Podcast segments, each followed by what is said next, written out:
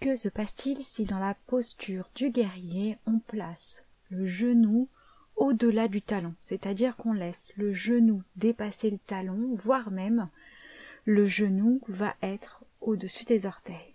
Qu'est-ce qu'on risque? Est-ce que notre genou va se désintégrer? Est-ce qu'on risque d'être foudroyé? Et que dit la police du yoga dans ces cas-là? Vous l'aurez compris, aujourd'hui on parle du genou et de cet ajustement qui est genou au-dessus des talons. Bienvenue dans Blabla Yoga, le podcast du yoga joyeux et décomplexé. Je suis Sandrine Martin, enseignante et formatrice en yin yoga et en yoga fonctionnel. J'ai créé ce podcast pour partager mes expériences et mes réflexions et pour vous offrir des explorations afin de pratiquer un yoga qui vous ressemble et qui vous fait vibrer. Vous êtes-vous déjà posé cette question de qu'est-ce qui arrive aux genoux si vous ne respectez pas cette consigne de genoux au-dessus des talons. C'est une consigne que l'on a dans beaucoup de pratiques, que l'on transmet euh, génération de professeurs après génération de professeurs. Alors les générations de professeurs sont petites, euh, ça fait pas des, siècles et des siècles que l'on transmet cet euh, ajustement, mais c'est un ajustement qui est très présent et cela emmène parfois aussi une espèce de crainte à laisser son genou dépasser, comme si on allait complètement abîmer son genou si on était amené à dépasser le talon avec le genou. Alors on va regarder ça un petit peu ensemble. La première chose, c'est que non, votre genou ne va pas se désintégrer, s'effriter, se casser en mille morceaux si vous laissez votre genou dépasser votre talon, voire même vos orteils. Ce sont des gestes que vous faites au quotidien, que l'on fait tous au quotidien pour monter des marches, s'accroupir, euh, descendre son genou à terre, pouvoir lasser ses chaussures. Si vous regardez tous les gestes du quotidien, il y a énormément de mouvements où votre genou dépasse les orteils. C'est même habituel dans notre façon d'évoluer, de marcher, de faire les choses. Et vous verrez peut-être même la prochaine fois que vous allez grimper dans votre baignoire, vous allez vous rendre compte que votre genou dépasse facilement les orteils. Donc ça fait partie de la mobilité du genou. Le genou, il est en mesure de faire ce genre de choses. Donc, quelle est l'idée derrière? L'idée de cet ajustement, c'est de protéger les genoux. Sauf que un genou, encore une fois, il est fait pour dépasser, pour être mobile, on peut s'accroupir. Vous avez bien remarqué que vous êtes en mesure de ramener votre talon vers votre fesse, emmener une flexion maximum dans votre euh, genou, sans pour autant avoir des tensions, des sensations de douleur extrêmes. Donc on va s'asseoir sur nos talons, par exemple, dans la posture du diamant, sans que ce soit euh, difficile pour les genoux à part plusieurs situations, notamment si vous avez déjà des problèmes de genoux, si vous souffrez de problèmes de genoux, que ce soit de l'arthrose, de l'arthrite, des problèmes de ligaments, des problèmes de rotule, de ménisque et bien d'autres choses, effectivement, il faudra protéger votre genou. Il ne faudra pas, par la pratique, augmenter les difficultés, augmenter les douleurs et effriter encore plus, par exemple, les cartilages s'ils sont déjà en mauvais état. Donc oui, cet ajustement va être euh, euh, intéressant à mettre en place quand on a un genou qui est fragile. Mais quand on a des genoux qui sont sains, qui sont en bonne santé, où vous pouvez marcher, vous accroupir, vous déplacer, faire du vélo, courir sans que vous n'ayez aucune sensation, aucune gêne, aucun problème à fixer vos mouvements et à rester dans les postures, si on revient sur le yoga, donc il n'y a pas besoin de protéger le genou. Protéger le genou alors qu'il est en bon état, ce serait limiter ses capacités, ce serait l'empêcher d'aller loin. C'est comme quand on évite de faire certains mouvements. Vous avez certainement eu ce genre de choses, peut-être vous, vous avez quelqu'un dans votre entourage, quelqu'un qui se blesse au niveau du coude, va porter une attelle ou un plâtre pour pour euh, stabiliser l'articulation du coude, mais pour porter la telle, on va aussi bloquer le, reste du bras contre le corps pendant le temps euh, de la, du plâtre. Donc par exemple, ça peut être trois semaines, six semaines, huit semaines, et toute l'épaule va être emprisonnée dans une attelle pour protéger ou pour faciliter la récupération, la guérison du coude. Ce qui fait qu'après, une fois que l'antenne est enlevée, le plâtre aussi, vous avez besoin d'une rééducation pour mobiliser votre épaule, parce que votre épaule, pendant 3, 4, 6 semaines, 8 semaines, n'était pas en mesure de bouger en toute mobilité. Ce qui fait quand vous avez perdu de la mobilité dans votre épaule. Ce qui fait que votre rééducation, vous allez la faire à la fois pour votre coude qui était blessé, mais aussi pour votre épaule. Aujourd'hui, les choses changent un peu. On a plein d'attelles qui permettent de les enlever régulièrement et de garder la mobilité.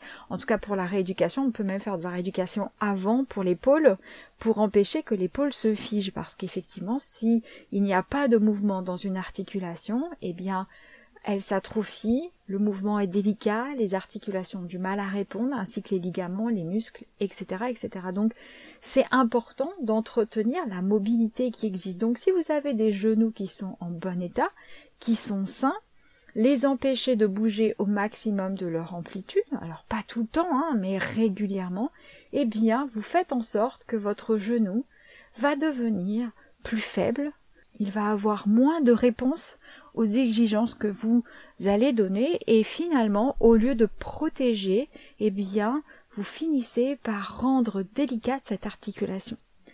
Une articulation pour rester en bonne santé a besoin d'être euh, je vais utiliser ce mot stressé. Alors, c'est peut-être pas le mot qui est le plus juste parce que c'est vrai qu'en français, quand on dit stressé, on pense tout de suite euh, mentalement, émotionnellement, mais ici, c'est plutôt une histoire de biomécanique et de et de tension qu'il va y avoir à l'intérieur du corps pour que les, les tissus euh, qui soit mou ou dur à l'intérieur des articulations. Donc dur, ce sont les os, mou, ça va être les ligaments, les muscles, les tendons, etc. Vous avez euh, deux euh, mots comme ça pour classifier les différentes structures.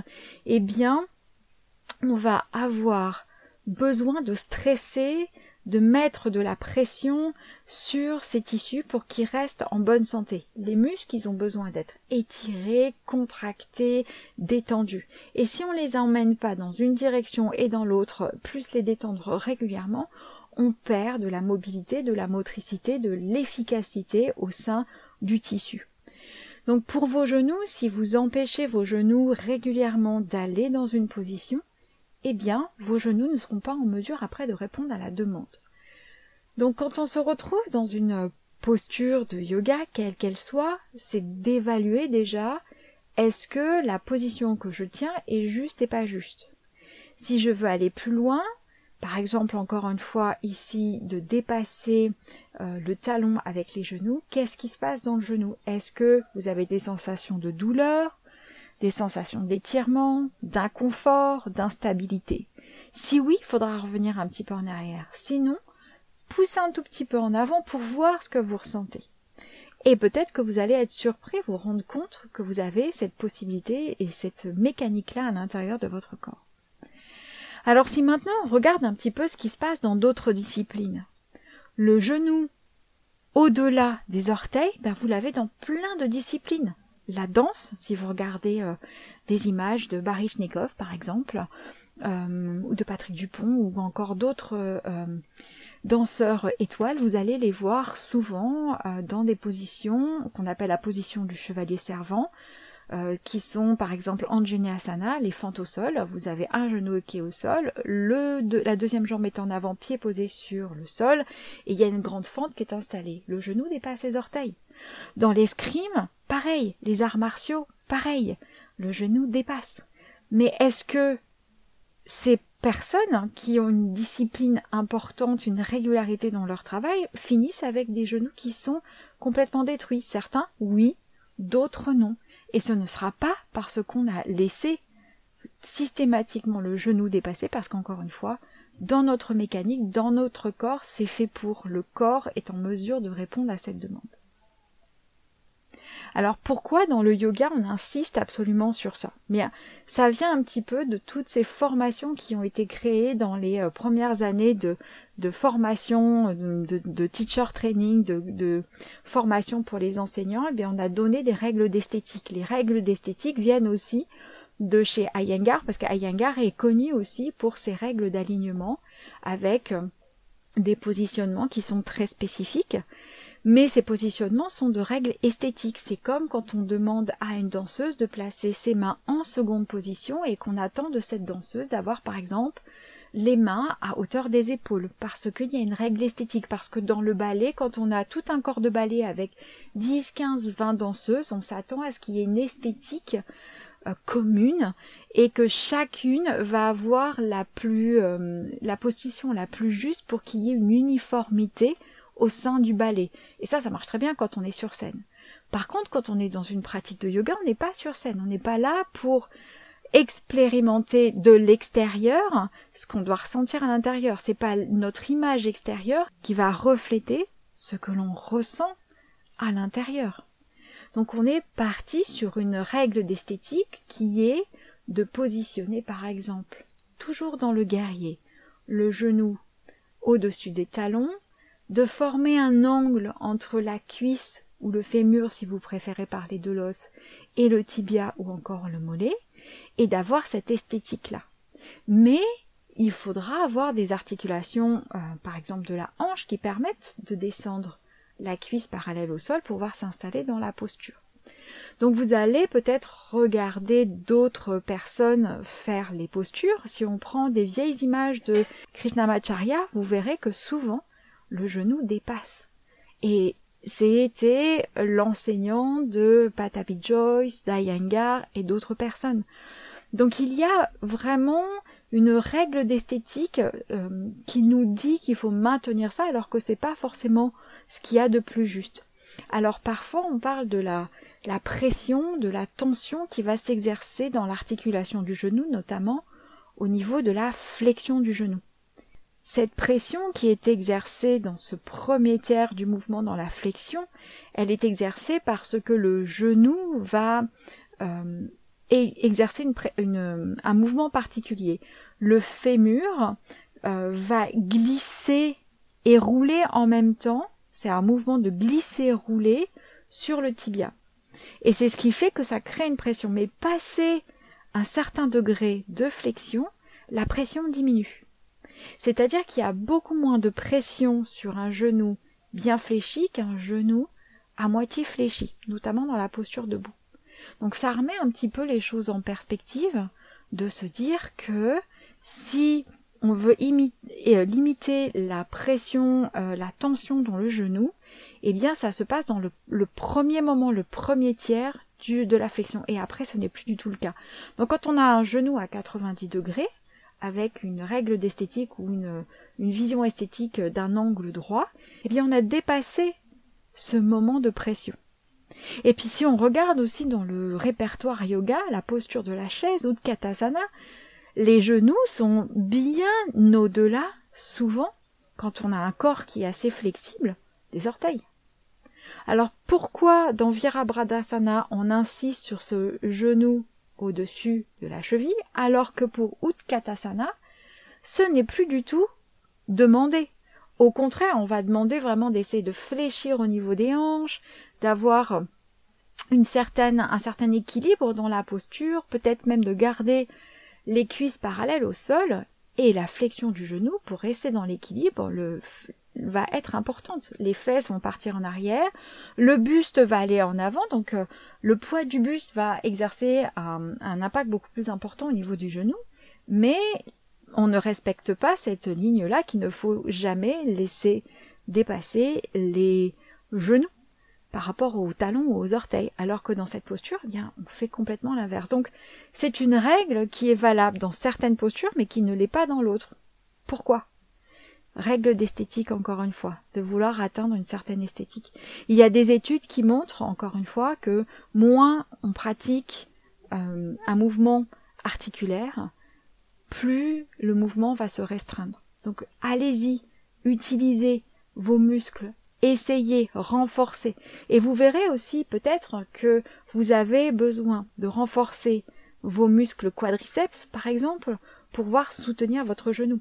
Quand vous avez une blessure au niveau du genou, que ce soit les ligaments, que ce soit les tendons qui sont autour, un problème avec la, la rotule, votre kiné vous fera du renforcement musculaire au niveau du quadriceps, peut-être des ischio-jambiers, peut-être d'autres choses, vous porterez du poids avec par exemple des, euh, des haltères, des kettlebells, vous euh, vous allez marcher d'une certaine manière, on va vous faire monter, descendre des escaliers, monter sur des steps, il y aura énormément de mouvements euh, proposés par votre kiné pour voir renforcer vos muscles.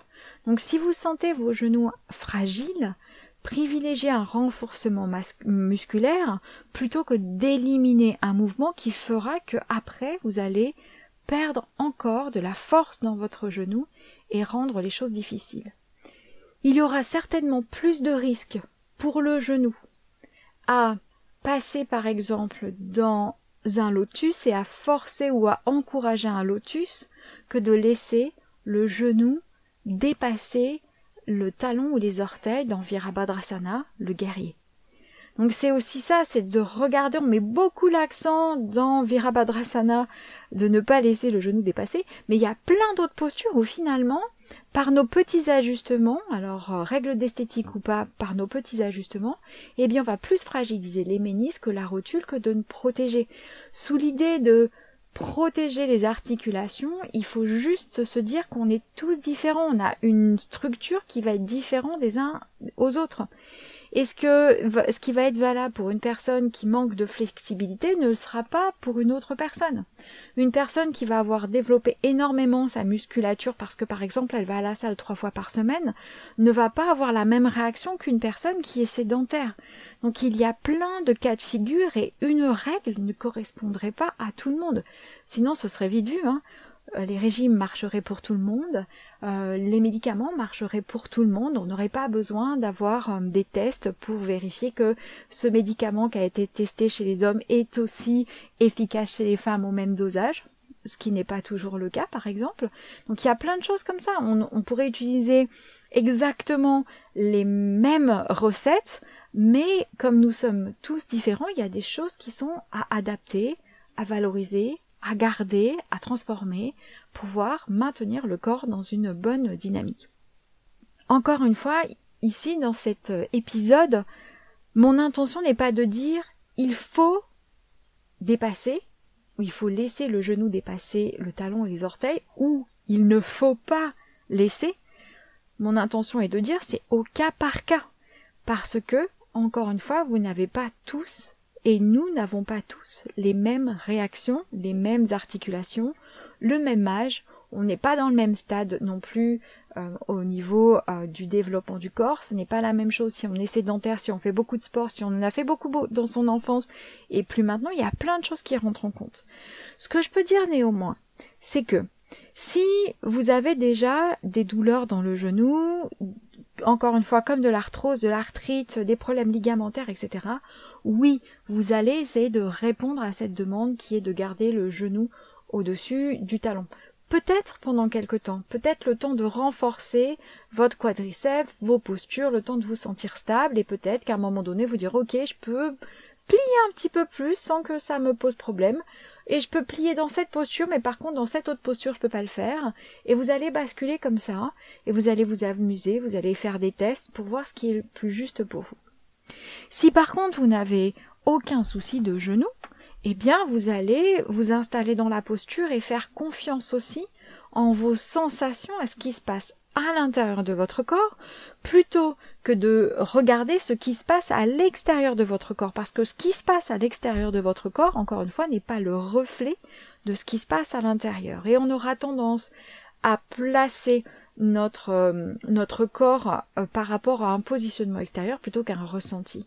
Imaginez ici qu'on transforme toutes les salles de yoga et qu'au lieu de les laisser comme ça avec des euh, jolis murs décorés ou pas, on mettrait des miroirs partout comme dans un studio de danse. Eh bien, on se rendrait compte à quel point on est attaché à l'esthétique de la posture, de la forme que la posture a, du rendu que l'on a, c'est sûr qu'avec euh, euh, les réseaux sociaux, on a une certaine image de quelques postures et on a envie que ça ressemble à ça, mais la plupart d'entre nous, on fait pas les postures comme elles sont représentées. Moi, la première, faire un grand écart, c'est pas le cas. Euh, faire la roue non plus. Il y a plein de postures que mon corps n'est pas en mesure de faire, donc c'est une question d'adaptation. Donc si on transformait tous les studios de yoga en studios de danse avec des miroirs, on se rendrait compte à quel point nous sommes très attachés à l'esthétique du rendu de la posture plutôt de la sensation et du bénéfice que l'on va avoir dans la posture. Le plus important, c'est ce qu'on va ressentir, percevoir à l'intérieur, les changements que nous procurent ces postures, plutôt que à quoi je ressemble. Et ça, c'est important de pouvoir se dire que le ressenti a finalement plus d'importance que la forme de la posture. Parce que le yoga, c'est l'introspection, c'est le fait de ressentir, c'est le fait d'être à l'intérieur de soi, c'est pas le fait de se jeter à l'extérieur et de d'être dans une illusion de la posture, elle doit être comme ça et pas autrement. En introduction, je parlais de la police du yoga, alors j'aime vraiment parler de la police du yoga, mais il se passera rien, il y aura personne pour vous mettre une amende dans un cours parce que vous avez laissé votre genou, parce que vous avez expérimenté. Parce que de toute façon, après, quand vous allez vous retrouver seul sur votre tapis, vous serez le maître, vous serez en mesure de dire ça, je peux le faire, et ça, je ne peux pas le faire. Ça, c'est ok aujourd'hui, ça, ça ne l'est pas aujourd'hui. Mais ça, c'est possible parce que vous aurez expérimenté, vous aurez laissé de l'espace dans votre pratique pour essayer, tester, vérifier finalement si les ajustements qu'on vous a proposés ou les ajustements que vous donnez quand vous êtes enseignant sont justes pour vous. Et c'est ça qui est important c'est de se dire est-ce que ça c'est juste pour moi? Est-ce que là j'ai envie de sortir un petit peu de la posture parce que je sens que je vais trop loin et je dépasse mes limites? Ou est-ce que là je sens que j'ai envie d'aller expérimenter autre chose parce qu'il se passe une autre histoire dans cette euh, amplitude-là et je ne connais pas encore cette histoire? Donc voilà pour mon intention aujourd'hui de dire si vous avez des genoux qui sont fragiles, respectez cette, euh, cette consigne, mais si vous avez des genoux qui sont sains, allez-y, essayez, testez. Et vous allez certainement aussi vous rendre compte que certains jours ça marchera mieux que d'autres. Par exemple, moi je fais beaucoup de vélo euh, dans Paris, et il y a des jours où je sens bien que j'ai un genou qui a du mal à suivre, et il y a des jours où mon genou il va très bien. C'est aussi en fonction de l'humidité autour de moi, et effectivement je me rends compte que quand il y a beaucoup d'humidité, j'ai les articulations un peu plus fragiles, en tout cas un peu moins stables. Et je joue avec ça je joue avec ça dans ma pratique. Les jours où je sens que je me sens stable, forte, mes euh, articulations sont disponibles, et je vais un peu plus loin. Et le jour où je sens que c'est un peu limite et que je manque de stabilité, euh, d'ancrage, ou même que je suis pas du tout dans mon corps, je suis vraiment dans ma tête parce que j'ai des préoccupations du quotidien, et eh bien dans ces cas-là, je vais moins loin dans les postures. Donc c'est exactement la même chose. Donc je vous invite vraiment à essayer, tester, voir ce qui se passe en vous afin de pratiquer un yoga juste joyeux et décomplexé. Et si votre genou dépasse votre talon ou vos orteils la prochaine fois, Alléluia, vous aurez essayé quelque chose de nouveau et c'est super.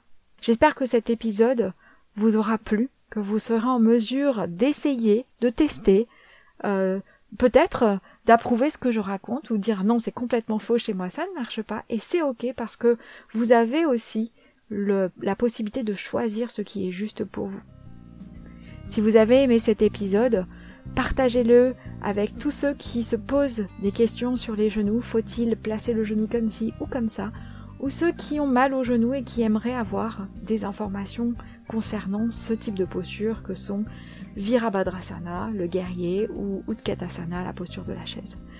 Merci beaucoup pour votre écoute et à très bientôt pour un prochain épisode.